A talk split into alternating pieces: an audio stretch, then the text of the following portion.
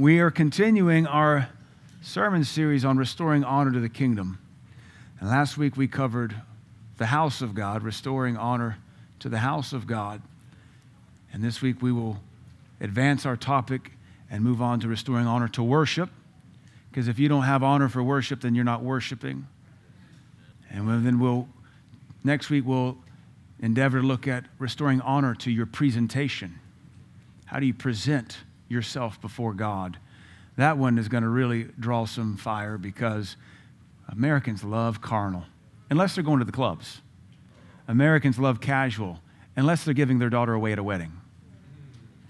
Americans love casual, uh, unless they have to appear before a politician or a judge or receive an award. And then they want to dress up in honor. So I'm just trying to figure out how preachers think we can dishonor God and honor everything else in life above Him. So we'll address that next week because I want to take a whole service to do it. But we're going to talk about restoring honor to worship as I have the last two or three sermons. I've written out my whole sermon, which is the only time I've ever done this in my 14 years of full time ministry. Uh, it's different, but I, I decided also there's so many different ways to preach and minister, I might as well get good at all of them. I can preach shooting from the hip with no notes. I can preach with two scriptures. I can preach with curriculum. And I preached from PowerPoint, got pretty good at that. So now we're working on preaching from a sermon script. And that helps me stay focused on this because this thing, this topic, is too easy to get sidetracked on rabbit trails because dishonor has so many different flavors today, uh, much like pride does. I wonder if the two might be related. When you dishonor God, it's only because of pride, ignorance, or arrogance. And even if you're ignorant, it's no excuse. So, we've previously laid the foundation on the need to restore honor within the hearts of Christians to the kingdom of God. We're not worried about pagans, they're of their father, the devil. But they could probably teach us more than we understand. We're not concerned with the heathen's heart. He's cursed and is in need of a Savior. And the Lord will meet him anywhere in the highway, in the byway, in the hedges, in the bar, in the brothel. God will meet him intercept him on his way to arrest and persecute believers. God will meet the heathen everywhere. But when we come to meet with God, he meets with us differently. It's different. And that's what we need to keep in mind. When we, the believers and the followers of God Almighty, meet with God, it's different, and we have no right to make it common. We don't expect the heathen to honor God or our God's kingdom. The heathen is a foreign national. We don't expect him to respect what we have, just like we don't expect maybe the foreigner to understand the Star Spangled Banner or to get emotional when our church has just received home a new Marine. We don't expect an African to be emotional about that or a Hispanic, unless they're an American. They don't get the honor that's wrapped up in that. We don't get it. We don't care if the heathen don't get our kingdom. They're a foreign national. If they get converted, they'll begin to learn how to honor our kingdom. The pagan has his own king and his own kingdom. The problem we're dealing with in these sermons is the newly developed disdain and disrespect for God's kingdom coming from the hearts of his own people. And we need to make sure that that is not our heart. That if, if the Spirit of God is upon us in these services to learn honor, then your heart says, Lord, oh God, teach me honor. May I honor your church, your kingdom, your Bible, your leaders, your tithe, your offering, your, your prayer. May I learn to honor it greater than anything else in life. This problem has arisen due to the popular trends of seeker friendlyism, also called sinner friendlyism, uh, also called purpose driven, I should say drivelism, coupled together with the cowardice of easy believism and the hireling's aversion to offending people. I think preachers need to be taught if you're going to serve God, you're going to offend people. It's part of it. Lord Jesus wasn't bothered when his disciples said, Lord, you offended the Pharisees. Carest thou not that you have offended the Pharisees? And the Lord looked at him and said, Every tree that my Father hasn't planted, he will uproot and destroy. Which kind of tells you what the fruit of offense demonstrates in the hearts of a man. If you live in constant habitual offense, you may not be planted by God. So you're risking being uprooted and destroyed. Hirelings have an aversion to offending people, to which I say, I'd rather offend a deacon than my God. I'd rather offend the Jezebel than my God. As we've stated in the previous sermons, this blight entered the American church when prominent pastors sat at the feet of secular atheistic marketing gurus rather than at the feet of holy fathers and mothers of the faith. why would the church ever seek out the world's wisdom to build a supernatural kingdom? Because they were compromised from the beginning. The church has been taught to give the world what the world wants and hopes that they'll come to our church and serve a God they don't want. And that's the seeker friendly model. That's the seeker friendly model. And anybody that's participated in that owes Jesus Christ an apology and their church repentance. I cannot imagine building our church on polling our community and asking them, why don't you want God? And then they give me their carnal, sensual, petty advice. And then that's the foundation stone of how I build a church. Can you imagine? Can you imagine asking the pagan why they aren't interested in church and then giving them what they want and making that the crux of your ministry's mission statement? We don't follow the inmates. We don't follow the lunatics. We are the wardens. We are the, the doctors. They listen to us. We remediate them. We fix them. We habilitate them. Jesus Christ never asked any of his disciples, Oh, oh, I, I offended you guys. What could I do to get you to come back? What could I do? How could I adjust this message? He taught on communion in John 6, and all of his disciples left him except for 12. And he never stopped and issued a public apology on Facebook. He never took the next mountaintop sermon to say, if you guys hear of anybody I offended talking about eating my flesh and drinking my blood, please tell them I'm sincerely apologize. I, I spoke out of misunderstanding without any cultural understanding, and I need them to come back because my ego is so petty. He looked at the 12 and said, You guys going to leave too? And Peter was the only one smart enough to say, Where will we go? You alone have the words of eternal life. All right, let's rebuild.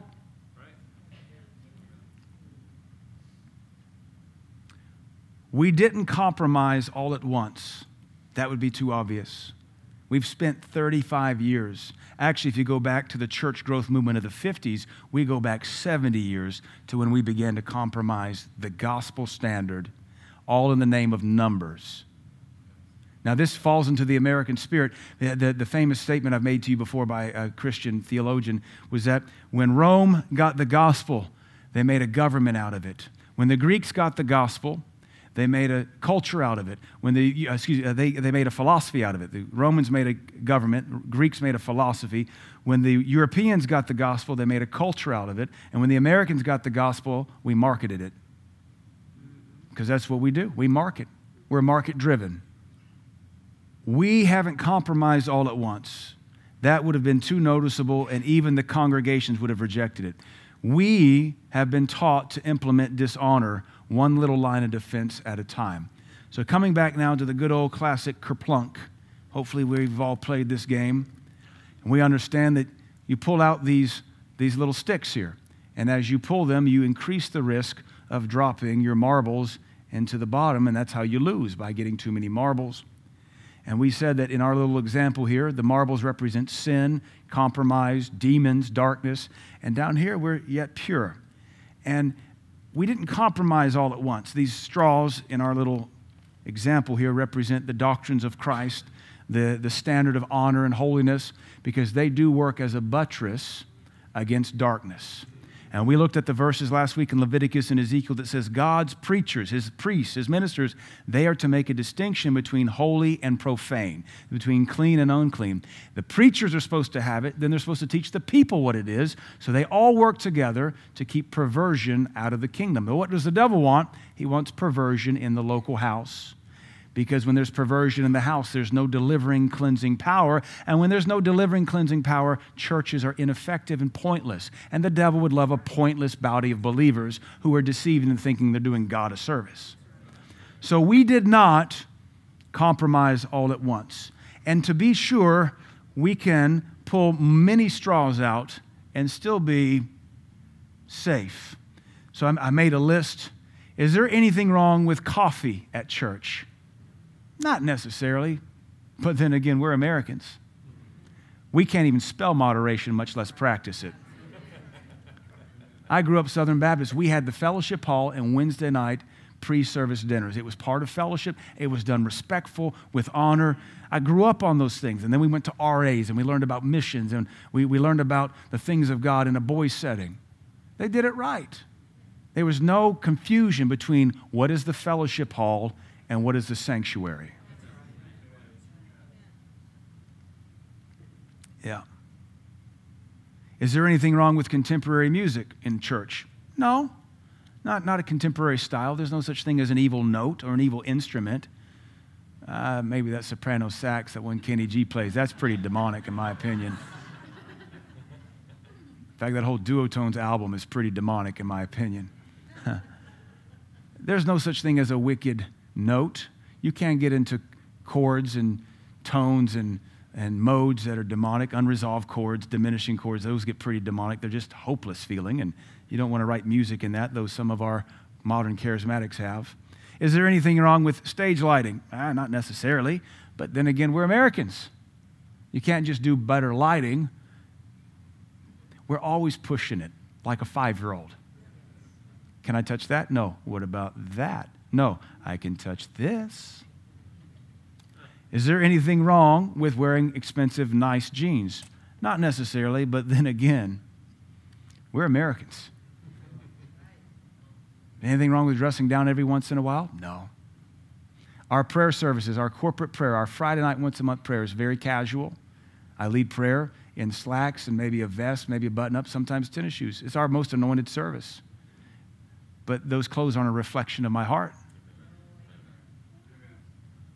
I understand clothes aren't holy unless they're holy clothes because you, you know, either are poor or spend too much money on clothes that were made with holes in them. Feels like early 85 all over again, like waiting for the big hair to come back in, and that's where we will draw the line. no, there's nothing wrong with jeans, but when you have better, when you have better and you're going to go meet with God, you give God better. Wear those jeans to see your politician. Give your daughter away at her wedding in those jeans. I'll deal with this next week, but it bugs me that preachers will preach in skinny jeans and a little muffin top t shirt, you know, Converse Chuck Taylors. And you say, Are you going to give your daughter away like that wedding? No, no, no, that's a special occasion. Well, well, church isn't? Well, you know, man, you know. Well, wait a minute. So, you know, it's, it's I'm giving her away as a bride to her groom. Well, doesn't the bride meet with the groom every Sunday morning? So I'm okay if you preach in Chuck Taylor skinny jeans and a little muffin top t shirt as long as you give your daughter away in the same thing and show your daughter equal honor to God and not reverse it. Don't honor your kid more than your God. That's the curse of uh, Samuel, Saul excuse me, Eli in 1 Samuel. We don't do that. Is there anything wrong with incorporating multimedia in our services? No, no, no. But then again, we're Americans, and we can't just stop with a little advertisement for the next men's conference. We got to do other things. Is there anything wrong with maybe um, doing a live mixed concert video on the jumbotrons? You know, if you want to drop $150,000 on cameras and production software just to kind of give the congregation something to spectate instead of lift their hands in worship, yeah, I guess if that's what you want to do. Is there anything wrong with um, always giving an encouraging message? Anything wrong with a funny, encouraging message? I don't suppose, not one or two, you know. But at some point, the things that aren't really here nor there start to add up. Is there anything wrong with streaming your services? No, we're streaming right now. But you know, if that's all you do and you make it available, you'll eventually lead people into a lazy, deceived Christianity. Is there anything wrong with uh, coming in early or late and leaving early? Not every once in a while, but if you get into a habit of it, you know, it just really becomes, uh, we start pulling straws and a little bit here and a little bit there and a little bit here. Before long, we really have nothing holding back darkness because everything will be taken to the next step and the next step and the next step and the next step and the next step because that's how flesh operates. And as preachers, I'll, t- I'll speak for preachers, we feel the pressure of your pathetic opinion. We feel it. We feel your little nagging, your little, man, yeah. We're not immune to that. We feel it. We have to walk with Christ so that we don't let your pathetic opinion that's ruining your life rub off on us. So we, we, we give it to everybody else. I mean, you're miserable. We feel your misery. We want to try to be happy. We want to try to make you happy. But if we're not careful, we'll let your misery get on us and then we'll disseminate it, make everybody else twofold more the child of misery than you. So that's why I say, honestly, if you're not faithful to church, if you don't tithe, if you're not clean and holy, I don't really care what you think because it isn't helping anybody. So keep it to yourself. God's brought you here so you can come to big boy, big, big grow up in big girl church and big boy church. Leviticus 12, uh, 20, 24 says this I am the Lord your God, which have separated you from other people. Leviticus 24, 20. And I know the Old Testament pretty good. I know the New Testament better, and I understand the arguments about, well, that's old and done away with. Well, then just go murder somebody, see how that feels. If you've been, that's old and done away with. I would also like to point out, I know the law has been fulfilled in Christ, but the moral law hasn't. The civil law hasn't necessarily, and not all the ceremonial law hasn't, because part of the ceremonial law includes praise and worship. Have we been delivered from praise and worship? But you see in Leviticus 24 20, point B, uh, second part of the verse, he says, I'm the Lord your God, and I have called and made you separate from all other people. The problem is if we start getting into this little thing, well, there's really nothing wrong with wearing jeans. There's really nothing wrong with uh, coming casual. There's nothing wrong with contemporary worship. And again, I don't care about the style. Then before long, uh, there's really nothing left to distinguish a church service from the world's coffee bar comedy jam hour. And a lot of your popular churches right now, when you go to them, they're nothing but a coffee bar comedy jam hour. There's no distinction. It's almost like they're doing the world. Occasionally they'll quote a scripture, throw a verse on the Jumbotron, but is that really any different than one of our pagans receiving an Academy Award and in the midst of all that debauchery saying, And I want to thank my Lord and Savior Jesus Christ? So the Lord gets the one shout out in the midst of your Sunday morning one hour guaranteed sermon or message or service. We have issues. Corinthians says, Come out from among them and touch not the unclean, and I'll be your God. So, what if you don't come out? I think, according to Paul in Corinthians, there, the way we make him our God is by coming out from among them. If you don't ever come out from among them, he's not really your God. He might be your Savior. You might have gotten saved once, but we need to make a distinction between being saved and having a God. My kids are saved they don't really know what it is to have a God yet. They grow into that. And I'd say there's a lot of folks saved, even tongue talking, spirit filled, doesn't mean they have a God yet. But if we come out from among them and touch not the unclean thing, God says, then He'll receive us. We'll be to Him a God. Uh, he'll be to us a God, and we'll be to Him His people. But what if we don't come out? What if everything between us and them stays the same? When you have God as your God, there's a distinction in how you do everything you do. There ought to be a huge distinction in your marriage, a distinction in your dress, a distinction in your money, not even quality, quantity, just how you handle it. Distinction in your health, distinction in your mental health. There ought to be a distinction because God is your God. This is enticing because the numbers game, this, this compromise a little bit at a time, it's enticing because the numbers game is very seductive. But this invites the spirit of the world into our churches, which will push the spirit of God out. Many, many churches have lost the Spirit of God and don't know what to do. They don't know how to get him back. The result is horrific. When you lose the Spirit of God, the only way to get him back is to honor him and worship him. But by then, you've conditioned everybody to be dishonorable and lax. And now, to raise your people up to the standard that brings God back causes you to lose the numbers you were worshiping.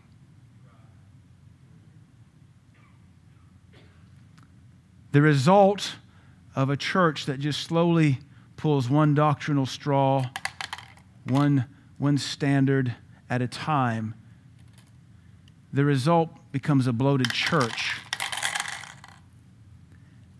A bloated, carnal, dishonorable, weak, selfish, ragtag Cub Scout troop called the American church. No longer can we call ourselves the soldiers of the cross. Nope, we are the new military full of obese, opinionated, insecure, pierced, tatted, carnal, sensual, pub, uh, biblical illiterates. That's the new church. I hammer obesity because we have a fruit called self control. In my humble opinion, there's no difference between obesity and a porn addiction, except one can be hidden. I think among preachers, they're both disqualifying offenses. Quiet. You guys thought you were going to be okay because you think you're so honorable. Both porn and obesity are lack of self control. Both violate Scripture. Both will destroy your life.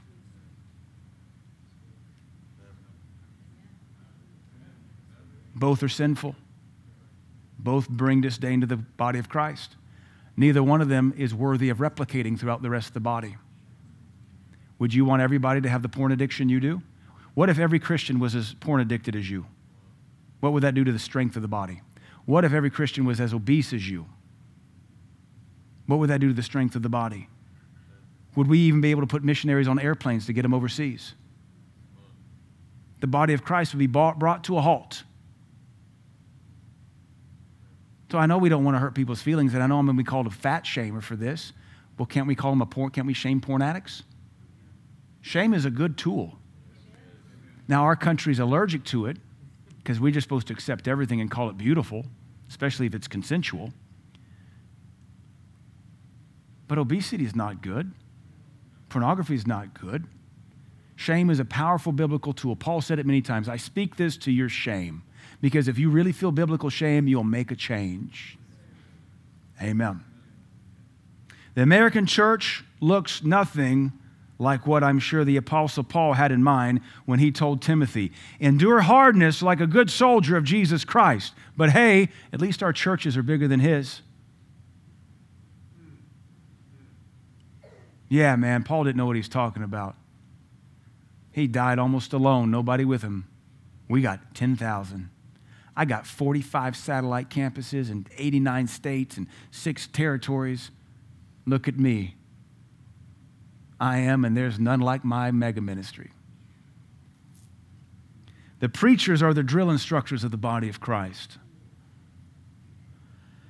We are the fathers of the faith. We're the shepherds of the flock. We're the leaders of the congregation. Where we lead, the sheep follow. Every church reflects their pastor's doctrine, discipline, ethics, hunger, leadership, holiness, and walk with God. If the congregations lack honor for the kingdom, the pastors are to blame. We steer the flock. Their health is based upon what we feed them. If the congregation is sloppy, dishonorable, and carnal, guess what? So is the preacher. You can't help, even if you're resistant, you can't help but take on the personality of your shepherd. It's just how it works. You take on the, com- the personality of your company and your boss. You take on the personality and the, the aroma of the military branch you serve in, or the police, whether it's police or sheriff's department. There's different vibes, and you'll take it on. I once heard a pastor teach on honor, and they boldly said, I don't expect a guest minister to teach my church how to honor me any more than I expect a neighbor to teach my kids how to honor me. No, they said, I taught my kids to honor me, and I'll be the one to teach you to honor church and God and his house and his people. If, they said, if I don't teach honor, there won't be any honor. But honor requires sacrifice because honor is not about you. It's about assigning a value to someone not you that you're worthy to pay. Or you just you deem as worthy to pay. You can self honor, but it means nothing. So I'm here to teach us again how to restore honor to the kingdom of God. And last week we covered honoring the house of God, which we could spend weeks on, but I don't want to spend weeks on this whole sermon series, much less one topic. And remember, we, we talked about churches used to be laid out like the tabernacle, even in our nation, even in this city. Outer court, that's the connex where people would meet, the annex. Then the inner court, the sanctuary, where the people of God could come closer to God. And then the altar, or the Holy of Holies. Outer court, inner court, Holy of Holies. Now, today, we have the food court, the spectator court, and the stage, just like the theater at Dollywood. Get yourself a big old turkey leg, get you a little nice, comfy stadium seating, and watch the Bluegrass Jamboree. So today we're going to look at honoring worship or bringing honor back to worship. Sadly, God's people are good at defiling worship, always have been. the first four commandments of the Decalogue, that is the Ten Commandments, are all about worshiping God. I'm not sure how we can say we're delivered from that. Really, it is the moron, hyper grace heretic who will tell you we're delivered from the Ten Commandments.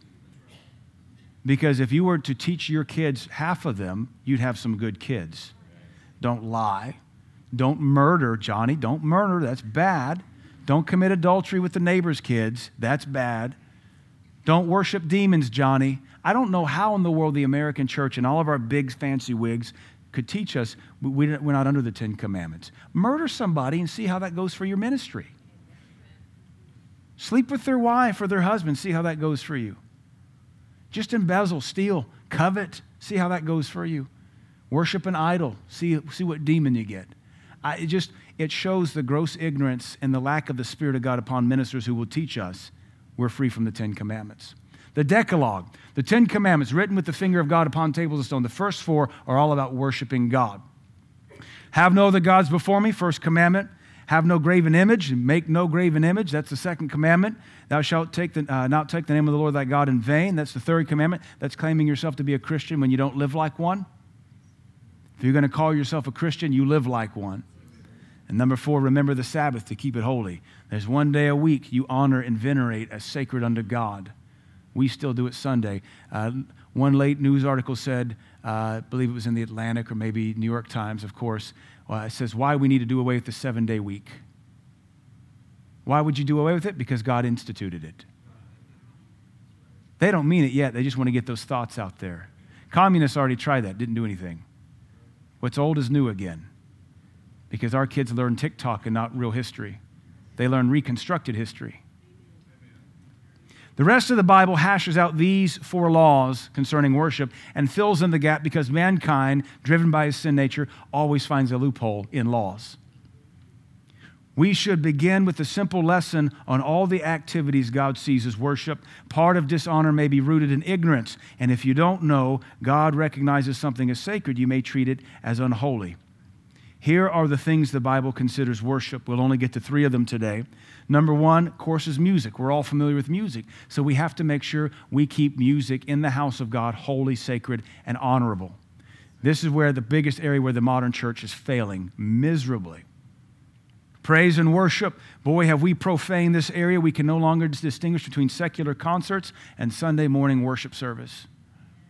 You can't tell anymore if you were to take a camera and videotape it and upload it to YouTube, they wouldn't know if you were at a secular concert or your coffee bar church because it looks the same. And all that means is that the church is following the world. And the pastors are following the world, trying to be cool and accepted. And that's okay if you're 13 in middle school. Chasing the world to be cool and accepted is totally cool if you're 13 and 14 and 15 without parents who love you.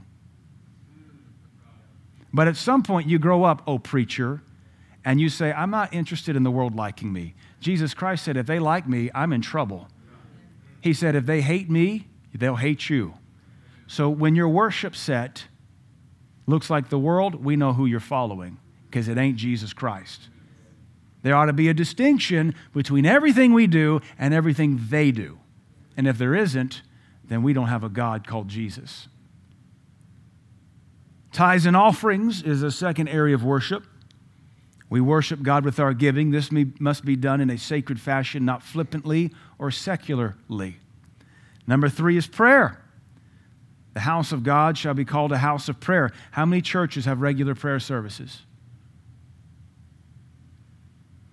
If those that do in those that do, how well attended are they? The last one, which we'll get to next week, is presentation. You present yourself a living sacrifice. That's worship. How do you present yourself in life? Is there any distinction between how you carry yourself and how the TikTok star does, or the Instagram, or the secular humanist? Is there any distinction? How do we present ourselves before God, especially in His house? Are our bodies, our bodies are a living sacrifice, and this is called a reasonable service. We shouldn't come to church looking like we just came from Lowe's. These are the four main types of worship for those that claim to be followers of the Almighty God. The reverential practice of each of these must be taught. If they're not taught, the heart for them will be lost. And if we lose the heart, it becomes a religious action. And if it's a religious action, there'll be no anointing. If each of these is done distastefully, dishonorably, or not at all, God will be grieved and his presence will depart. So, first and foremost, music. This is what we're the most familiar with. Uh, we're familiar with singing as a way to worship God, and this is critical. Lucifer is believed to have been heaven's first worship leader. He understands music and its powerful ability to affect atmosphere and spirit. Music stirs the spirit realm, and you should know this by now. Psalm 22 informs us that God inhabits the praises of his people, and this is critical to the mechanics of praise and worship. If we know God inhabits the praises of his people, then we must make sure that what we do with music is praiseworthy. We must make sure it's pointed towards God. As we sing and praise him, his spirit manifests in our midst. But even Psalm 22, it automatically infers a certain formula. If God inhabits the praises of his people, then our music or our praise must have lyrics that magnify God, not weird Britney Spears love songs to Jesus. It also means that our praise must be done with humility and through holiness. It means that our melodies, the melodies of the music, must be those that compel the heart to magnify God. There is no such thing as a singular evil note, but you can certainly arrange them in very demonic fashion. Many of our top musicians will testify, even in magazine interviews, that I have a voice that comes and visits me and gives me the music. They give me my lyrics, they give me my rhythms, they give me my chord progressions. That's a demon. So try to take that demonic inspired riff, put some Christian lyrics on it, do it in the house of God, see if the, if the Holy Ghost is deceived. He won't be. You'll just wonder, why doesn't that song work? Why doesn't that song work? Because there's nothing inspired of God on the thing. The fourth thing Psalm 22 also infers is that in times or settings, uh, we, we worship God in times and in settings that are venerated as hallowed before God. You could stop in the middle of Walmart and begin to worship Him, and you might lift your spirits. But if you were to come to the altar of God and sing the same song, the presence of God would fall stronger. You couldn't go to an ACDC concert in the middle of it, sing How Great Thou Art, and expect God to do anything. Nor could you probably do it in the professor's lecture hall. And I don't encourage you to try. We could all sit there and go, no, that ain't to work. But in the middle of the day, three in the afternoon, come here to the altar by yourself, sing How Great Thou Art, watch the anointing of God that abides in this house and doesn't just visit. Watch it swell at your simple worship.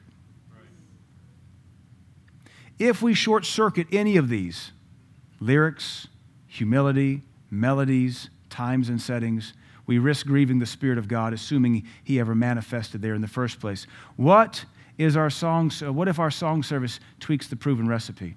What if our song service uses lyrics that are about us and always whining? Have you noticed, I've made the point, how many songs we sing about breaking chains?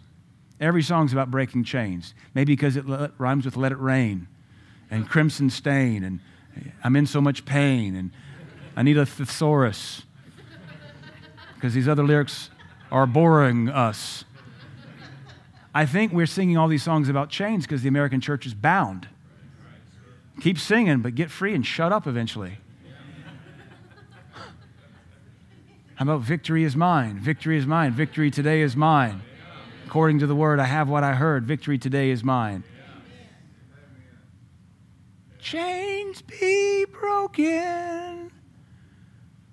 We've been singing that for 20 years. Are we ever going to get free?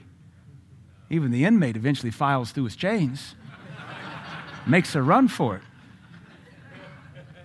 What about if the songs are sung by disinterested, dirty people or led by dirty divas, pot smokers, fornicators, practicing the art of tattooing. I'm not against tattoos, you don't go get any more. Tattoos are inspired of demons. There's no such thing as a Christian tattoo.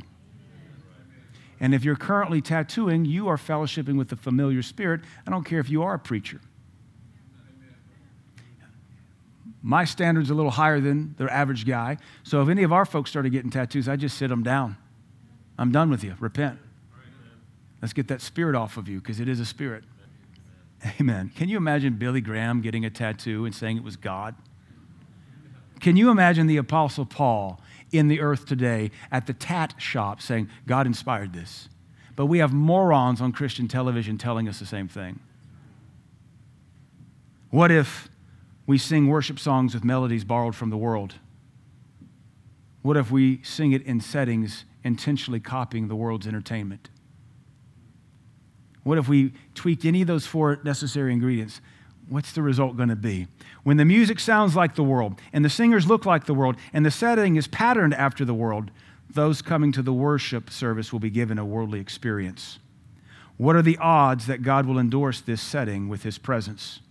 What if one enters the congregation seeking God, or more accurately, desiring deliverance from darkness, from the nightclub the night before, and he finds an identical setting, same mood, same lighting, same look, same vibe? Will he find deliverance or disappointment? It is possible to produce such a carnal atmosphere in our churches that it is though any gospel actually preached from the pulpit will encounter a deactivating fog of carnality previously produced upon the people. You cannot feed people's carnality the first 30 minutes of your service and believe they'll be prepared to receive anything spiritual the last 30 minutes of your one hour service guaranteed. Yes, the gospel is the power of God unto salvation, but it still falls upon wayside ground. It can still be hid from those whom the God of the carnal worship service has blinded. Paul even requested prayer that the gospel might have free course and that it be not hindered. We can hinder the gospel, and the carnal worship service is just the tool to hinder the gospel. The gospel is preached to all, but is only heard and received by the meek.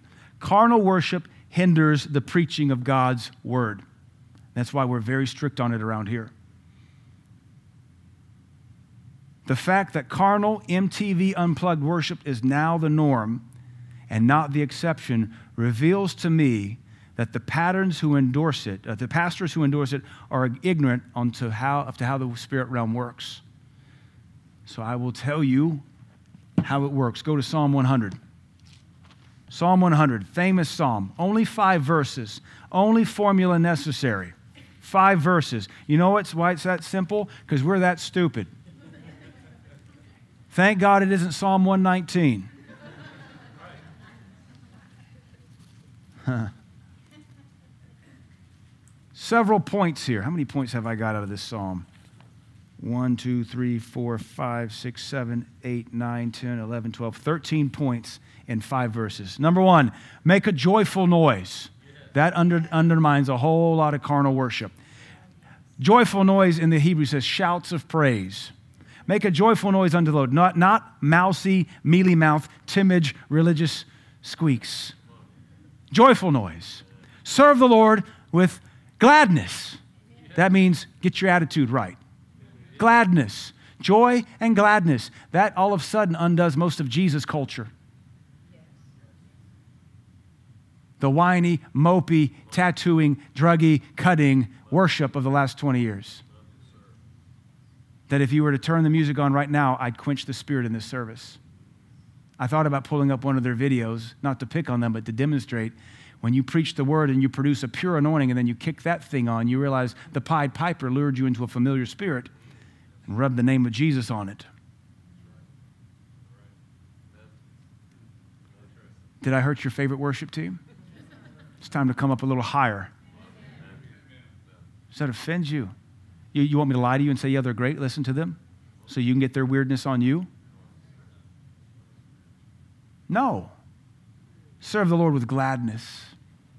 Come before his presence, moping and whining and belly aching with singing. Uh, the Hebrew says triumphant and joyful singing, not whiny, selfish music. Know ye that He, that the Lord, He is God. That instantly says we're not in charge. You come to church and you're singing and glad, and you know that He is the Lord, not us. It is He that has made us and not we ourselves. We are here for Him, not for us. It is He that has made us. We're here for Him. We're here for Him. We're here for Him.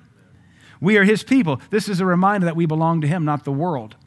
He has to say, Remember, you're mine, you're mine. We are His people. And the sheep of His pasture. Uh, sheep follow their shepherd, not the world. This is a psalm telling us how to worship God and not forget so we don't mess it up later. Enter into his gates with thanksgiving. Thanksgiving adjusts every attitude. It adjusts every attitude. Instead of belly aching about being so blessed in your middle class white America cornucopia of plenty, thank God for what you do have. That you are married, that you have a nice house, that you have health, that you're not weird, alone, living under a bridge, sick, depressed Enter into his gates with thanksgiving. Thanksgiving allows us to begin to enter into his presence. Uh, religion doesn't want you thankful, religion wants you belly aching all the time. And if you can come to church just thankful, I made it here one more service. I got out of my bed this morning, got in my car this morning, made it across my town today, walked on my own legs, and made it into my church. I don't know what you're belly aching about. I'm telling you, we should have some slap prayer lines sometimes. How many of you just feeling so sad, so depressed, just so, oh, that's me? You just really, I mean, the world's against you. You just not, oh, that's me. All right, come down here and just line you up and just.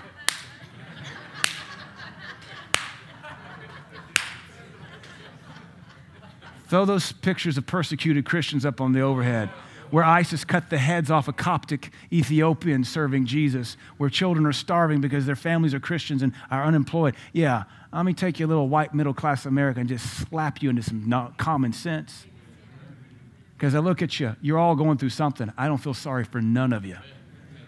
None of you. I feel sorry for nothing you're going through because most of it you made yourself. How am I going to feel sorry for that? I'd lay hands on you, but it wouldn't do you any good because you won't fix you. You thought we were picking on the seeker friendly church. Oh, no, no, no, no. No, we're pretty equal around here. You want some woke equity? I got it for you. I'll give you your woke equity.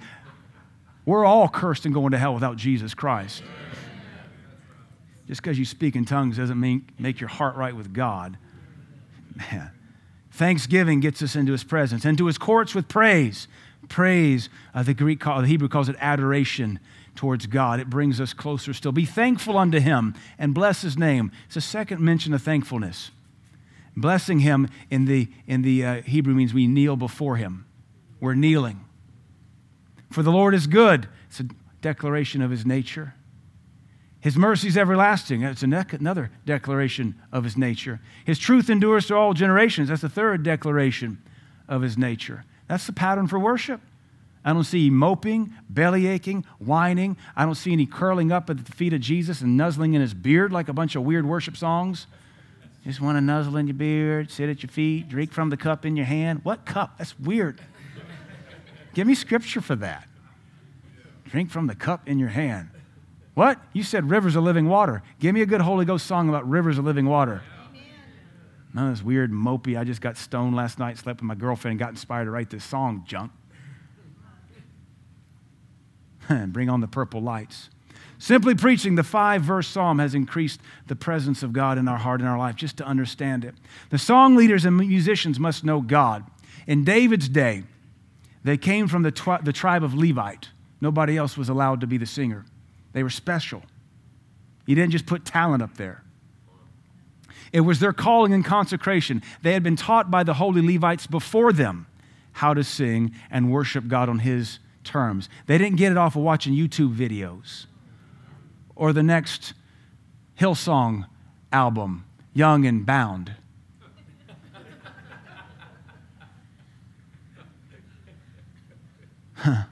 they did not pattern themselves after the world. We never win the world as long as we insist on chasing them. The singers wore white linen. That's what the Bible says. They were clothed in white linen robes that distinguished their role in the kingdom and in the worship service. They were responsible for helping David bring the Ark of the Covenant, the presence of God, back among the people. That's how David used the singers. You help me get the power of God back in the church. In Solomon's day, the singers were unified with musicians. There was no strife or typical musician ego. They were the singers and the musicians were as one, and their unity allowed the glory of God to fall in that majestic temple. Without the power of God, it was just a hollow temple. Today's singers must likewise be holy, clean, and knowledgeable of the Bible almost as well as the pastor, assuming the pastor knows the Bible and doesn't download his sermon off the internet every Saturday night. Unfortunately, this is not the reputation for today's typical worship leader. They are not known for being holy, clean, or knowledgeable of the scriptures.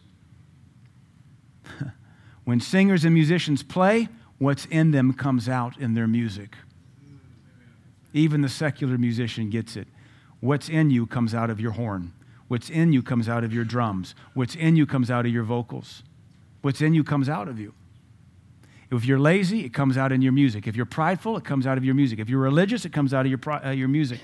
If you're full of excuses, it'll come out of your music. Their private soul contributes to the aroma of their worship. The aroma of a church's worship should be free from pride, fornication, tattooing, lust, drugs, laziness, strife, greed, showmanship.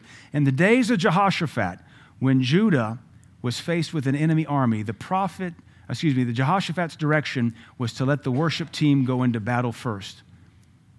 And they won.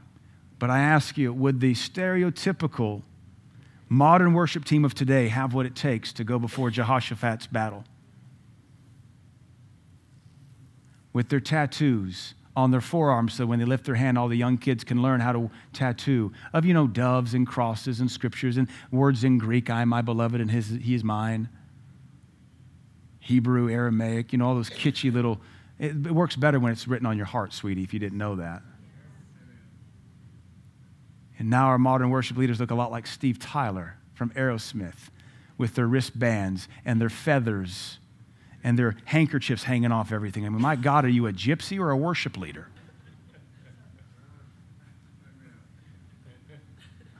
I want to dance like Steve Tyler so bad and walk this way with the Run DMC version. It's the only reason I knew who Aerosmith was in the 80s because Run DMC did a song with them, and I was a Run DMC guy back in the day. Still, maybe a little.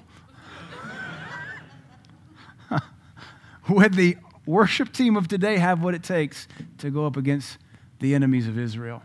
Or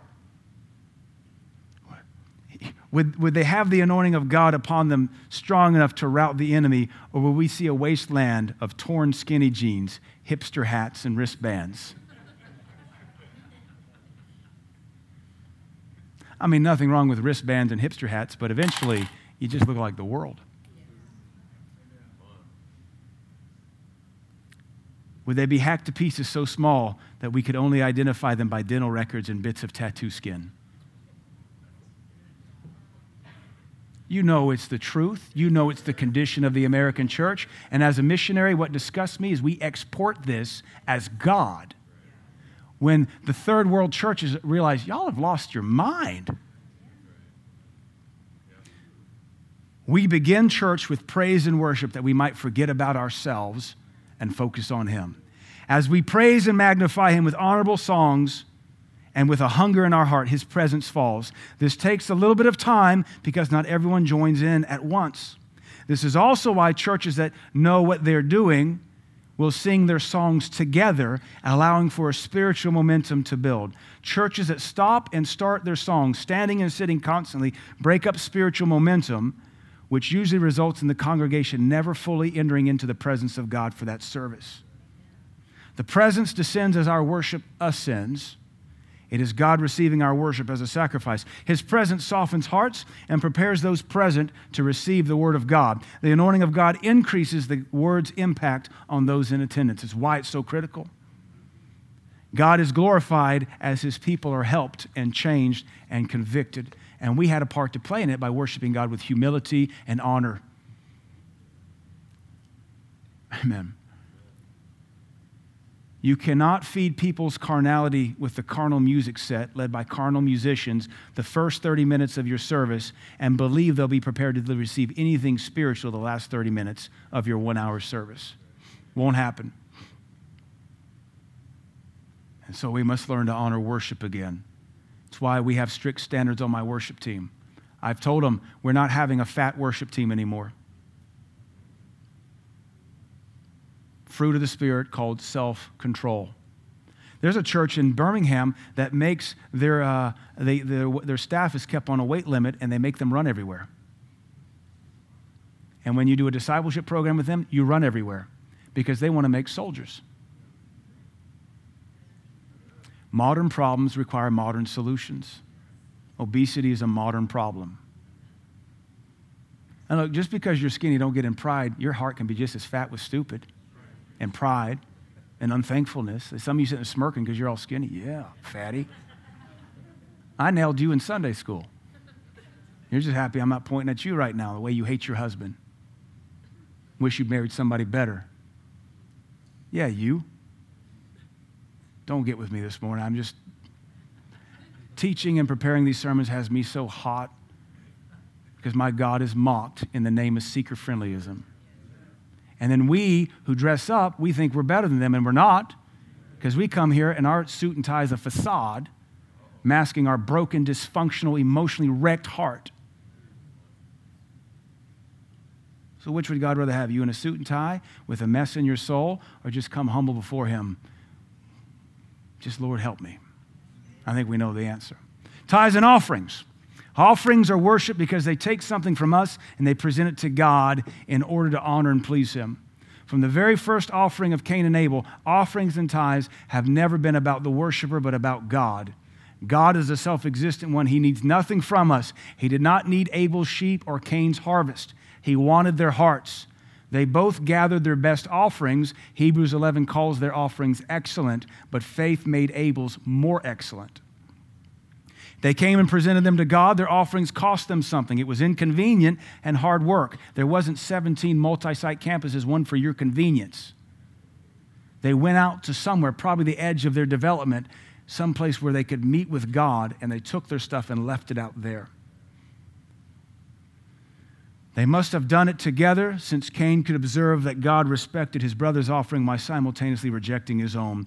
But we see in the first offering sacrifice inconvenience and God's right to reject or accept, and our need to try again if He rejects what we bring Him. If He's not happy, we do it over. If we really want to please Him, we don't stop till He's pleased. Noah's offering is the second offering in the Bible. He built an altar of burnt offerings. And he dedicated it as a place to worship God. He sacrificed clean animals on a burnt altar because you give God the very best clean. He sacrificed animals as a burnt offering. They symbolize a renewed dedication to God, as all burnt offerings do. It was inconvenient, it was hard work, but God received this offering as a sweet smelling savor. Abraham's sacrifice of Isaac is the third offering of the Bible, the most expensive one so far in the Bible because it was going to cost him his son. It was an inconvenient three day journey just to go make the offering. And now we just click to give. Don't forget text to tithe. It was an inconvenient three day journey to the place of worship because there was no satellite campus in those days.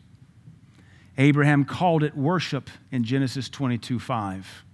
It was expensive. It was heart wrenching. It stretched his faith. It burdened his marriage because after that sacrifice, you never see Abraham and Sarah living together till she dies. The implication is she was so angry at her husband for this, she separated herself and died alone. What Moses did 400 years later, separated from Zipporah over keeping covenant with God. If you try to if you try to make peace with a wretched woman and to please her, you'll never succeed. Concerning the arrangements of God. Now, obviously, husbands, care for your wives. But if she has a problem with God, you don't bend away from God to help that wretched woman. She's wretched because she doesn't walk with God. Abraham wouldn't bend, Moses wouldn't bend. They both lost wives. And they just kept on serving God. Isaac kept on serving God. Moses kept on serving God. And then Joshua, he just kept on. We don't slow down to serve a backslidden woman who wants to control us and keep us from dancing before our Lord with all of our zeal. Let her be like Michael if she has to be and be barren the rest of her life because she mocks the David who wants to dance before his Lord. Quit worshiping your ego, Missy. This sacrifice, this offering, was counted unto Abraham for righteousness. The law of Moses further regulates tithes and offerings that Israel would learn to hallow the practice in their hearts. In Leviticus 27, God called the tithe his and he called it holy. He warned Joshua, if you keep anything holy, it will curse you. Achan did that very thing. He kept the tithe, he embezzled it, and cursed his whole home. Deuteronomy 26:10 confirms that worship is part of presenting the offering to the Lord. That's why we do it in this church. We bring our offerings to the Lord. We worship with it. Even on Wednesday nights, we worship with our offering. We've done what we can to make it different, to honor it, because otherwise it's just money, a piece of paper made out of cotton or paper or, or fiber, put into a plastic or a different container. There's nothing spiritual about it. We have to do what we can to honor it, to make it different. Though tithing is debated among some Christians, no one denies that Christians should be generous in giving their offerings. But shouldn't that be done with more decorum than a simple don't forget to click to give or simply text to tithe? I hate this for this simple reason. It has been promoted to me to get more money out of you. Pastor Chris, do you guys do digital giving? No. Don't you know that if you set up a text account with Venmo or whatever, you'll get more people money out of your people? I want to say, your money perish with you. And if you were in my face, I might judo throw you because I could control how hard you hit the ground and I'd have mercy on you at the very last. But don't you dare talk to me about how to get more money out of my people. It's disgusting, but that's how it's marketed to pastors. All these apps, this is how you get. We, we actually, I got one email, I think 10 or 15% guarantee more money out of your congregation. I used to get advertisements for this stuff. That makes me want to just draw back on it even more and say, nope, nope, nope, Pastor, I can't be there. Then you better save it up and bring it when you can. Because I'm not opening up the door to this is how you get more money out of your people. Make it easy for them. What is, what is so hard about writing a check? What is so hard about going to the ATM? I know that's so hard. I mean, it's like you got to reach your arm out the window. It might be rainy, five feet over there, but, and it might be cold for a minute if you want to give cash. What's so hard about that? Now, we do PayPal because we have to do transactions with missionaries around the world. But really, we're just cheapening everything. I mean, really? Is it wrong to PayPal? No. But if we just keep making everything cheap, there'll be absolutely nothing left distinguishing us from the world system. And that's the way the world wants it. The click to give has been marketed to churches as a way to get more money out of your congregation. Those that bit at the sales point reveal a certain level of ignorance concerning the kingdom's economy. I do not deny that we're headed to a cashless society. It is getting there quickly. But I've told you for years if we ever get to a place where cash is gone and everything is cryptocurrency and we've got chips in our hands or just on our phones or our wristbands, we're still going to be up here with e readers or whatever they use. We'll have an usher, a holy man of God, if he's got to scan your hand. Or let me help some of you that do PayPal offerings, and I'm not against that. Know that you and I are both taking a 2 or 3% hit on what you give. So you're not giving your tithe, you're giving 97% of your tithe. But if that's what you still choose to do because PayPal deserves their cut, I'm not against that, but just realize you're not tithing fully, then at least come to the altar, stand before the basket, and with your heart, you say, Lord, and your phone, this is my tithe. I present it to you. Receive it now, Lord, as an offering, a sweet smelling savor, in Jesus' name. That way you make it holy. We're going to all end up going there anyway, but we have to do everything we can to keep things sacred. We don't sacrifice animals. We don't bring fruits and vegetables. We're not shedding blood. We're cutting checks. We're writing numbers on envelopes that are credit card accounts. But we can still make this thing as holy as possible. Amen. We do not want to cheapen this transaction with God like it's Walmart and Mountain Dew. Number three, prayer. Last section. Prayer is our third form of worship we want to talk about this morning praise and worship. Prayerlessness is sin. You don't pray, by omission, you are in sin. You've got to be a Christian, a person of prayer. Hebrews 13 5 says this, uh, but by Jesus, therefore, let us offer the sacrifice of praise to God continually. That is the fruit of our lips, giving thanks to Him. One of the seven or eight types of prayer of the New Testament is thanksgiving. You can pray and give thanks, and giving of thanks is prayer. So, just by the sacrifice of our lips, the fruit of our lips giving praise, the sacrifice of thanksgiving, that's prayer.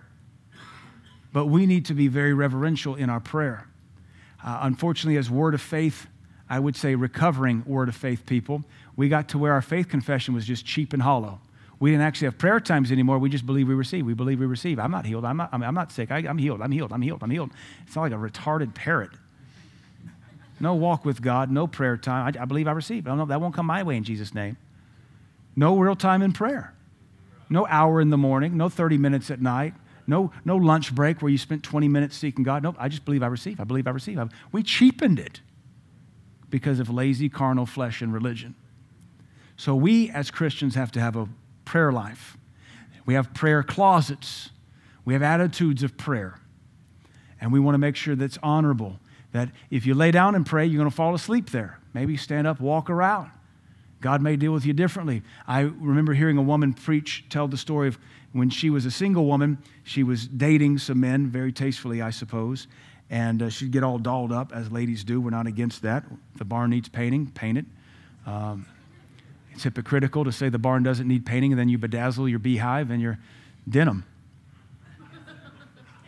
That's hypocritical. You can't bedazzle your face, but you'll bedazzle your nine yards of denim and get into pride over your beehive. Amen. Beehive don't make you holy. It'll make you honey.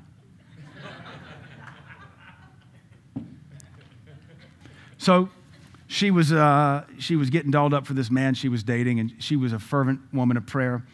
And uh, she said one morning she went to prayer at 5 or 5.30 in the morning, to spend time with God, and the Lord dealt with her and said, you always get so pretty for George, but you always come to see me with rollers in your hair. And she said, I was under gross conviction because I had cheapened my time with God. I'd put more importance on George and not my God. So she said, Lord, I f- forgive me, I repent. And she began to get up earlier so she could get herself fixed up just as nice for her God as she did her George. I'm thankful I'm not a woman and have to have rollers in my hair. I think he's just happy I get out of bed sometimes and spend time with him. You got to work with what you got. But one of the things Jesus Christ said about his house is that it should be called a house of prayer, known among all nations. One translation, uh, you have Matthew, Mark, and Luke quote the same passage in Isaiah. Mark's, I think it's Mark says, uh, shall be known of all nations as a house of prayer or a house of prayer for all peoples. But that tells us the reputation of the local church should be as a house of prayer. But I ask you, how many churches do we know of that are known as houses of prayer? We don't know of any. That's not the reputation of the modern church. The reputation of the modern church is hipster entertainment laser shows, and grungy worship. That's the reputation. They're not even known for their outreach. They're not known for their missions. They're known for their kitschy coffee, their own coffee blends, their cool logos, their Instagram accounts and presents, their cool hats, their cool wristbands, their cool swag.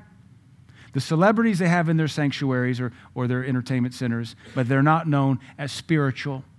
And they're definitely not known as houses of prayer. Mark 11, 17 quotes Isaiah 56. And the Lord says, it says, He taught them, saying to them, Is it not written, My house shall be called of all nations the house of prayer, but you have made it a den of thieves? We must get back to where we, when we pray, we come ready. When we pray, we come loud. When we pray, we come honorable. When we pray, we come ready to seek our God. We must find honor again for prayer. Maybe it just means starting prayer groups in churches I'm not worried about us in this arena. We do currently have 14 prayer meetings a week. 3 at 5:30 in the morning, 3 at noon, one on Monday night, And then the other six nights of the week, we have prayer. Then we have three pre service prayers and then corporate prayer. We have a lot of prayer around here. Some of you have never been to your care deacon prayer. Shame on you. What's your problem? I'll wait. Trying to get honor back in the house of God. It's called an answer to prayer, not an answer to want, not an answer to misery, not an answer to whining, not an answer to lazy, an answer to prayer. The house of God should be held in reputation as a house of prayer. This informs us that the local church should have regular prayer services and that the people should be taught to come and pray there. Yes, we can pray at home and in the car, but even after Pentecost, the tongue talking apostles who prayed on a rooftop still went to the temple to pray again. David prayed among the lambs and the sheep and then went to the holy hill. Chronic, uh, Samuel tells us he went up on top of the Mount of Olives to worship God. And he worshiped at Shiloh and he worshiped uh, in the wilderness. But there's still something about praying in the house of God, if for no other reason but to inconvenience you and your little schedule. Sadly, most churches today have little to no prayer outside of their regular worship services. They pray in a service and that's it. And to me, that's the equivalent of a Christian only praying at home before their meals. Churches must hope or help their sanctuaries to regular prayer services. They must open them again that the saints of God might learn to pray again. We can honor prayer by even doing it. And if you didn't know, sitting there quiet, that's not prayer. There's a time to be still in the presence of God and listen, I get it. But the word prayer means oration, it's spoken. So prayer services should be loud. Remember that first church service on Pentecost, the rooftop, it was so loud the whole town came a running. In most prayer services today, nobody even knows what's happening. Are they asleep in there? They're seeking God in their dreams? No, no. There's a cry of faith that is verbalized. You can't pray in your mind. You can think in your mind. You pray with your mouth. If it's not with your mouth, it's not prayer. We can debate this all day long. I'll run circles around you. prayer is spoken. We speak to mountains, we speak to demons, we speak to storms. we bring into captivity thoughts. So you show me any scripture that says thoughts accomplish anything. All right. Imagine if the American church could regain honor for praise and worship, for tithes and offerings, and for prayer. Would not the presence of God return with tremendous power? And this is because our God will honor those that honor him, and he will despise those that despise him. So let us, as we lean our heart into this stuff in the coming weeks and months, honor God with praise and worship. We do that to the best of our ability around here. We're trying to get better. So honor God with the tithe and the offering. It's why we do it the way we do it.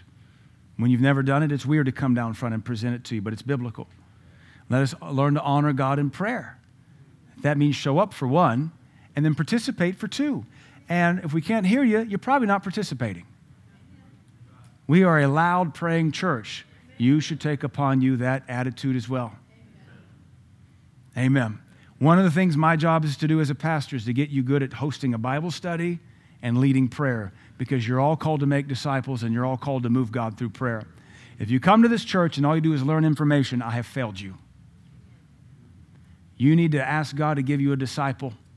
You need to ask God to give you people to have a Bible study with, and then you host them, and, and not anybody from the church, by the way. We're so well taught around here, we can't even get through the door, our head's so puffy. You need to go find a coworker, a roommate, a neighbor, a workout buddy, and host a Bible study for them. And then you ought to all be comfortable leading prayer because we might just start randomly calling upon people to lead pre service prayer. I mean, He's your God too, right? There's no special office of prayer warrior, no matter what the charismatics taught us. We all talk to our God. Maybe we'll start doing that in the new year. Maybe we'll have a church half this size come the new year. yeah, if you're here pre service prayer time, like, hey, here's the microphone. Go lead us. Really? Yeah. You're faithful? What do I do? Talk to God. About what? Church. You get 15 minutes. Go and only half of it can be tongues. You can't be cheating that way now. Amen.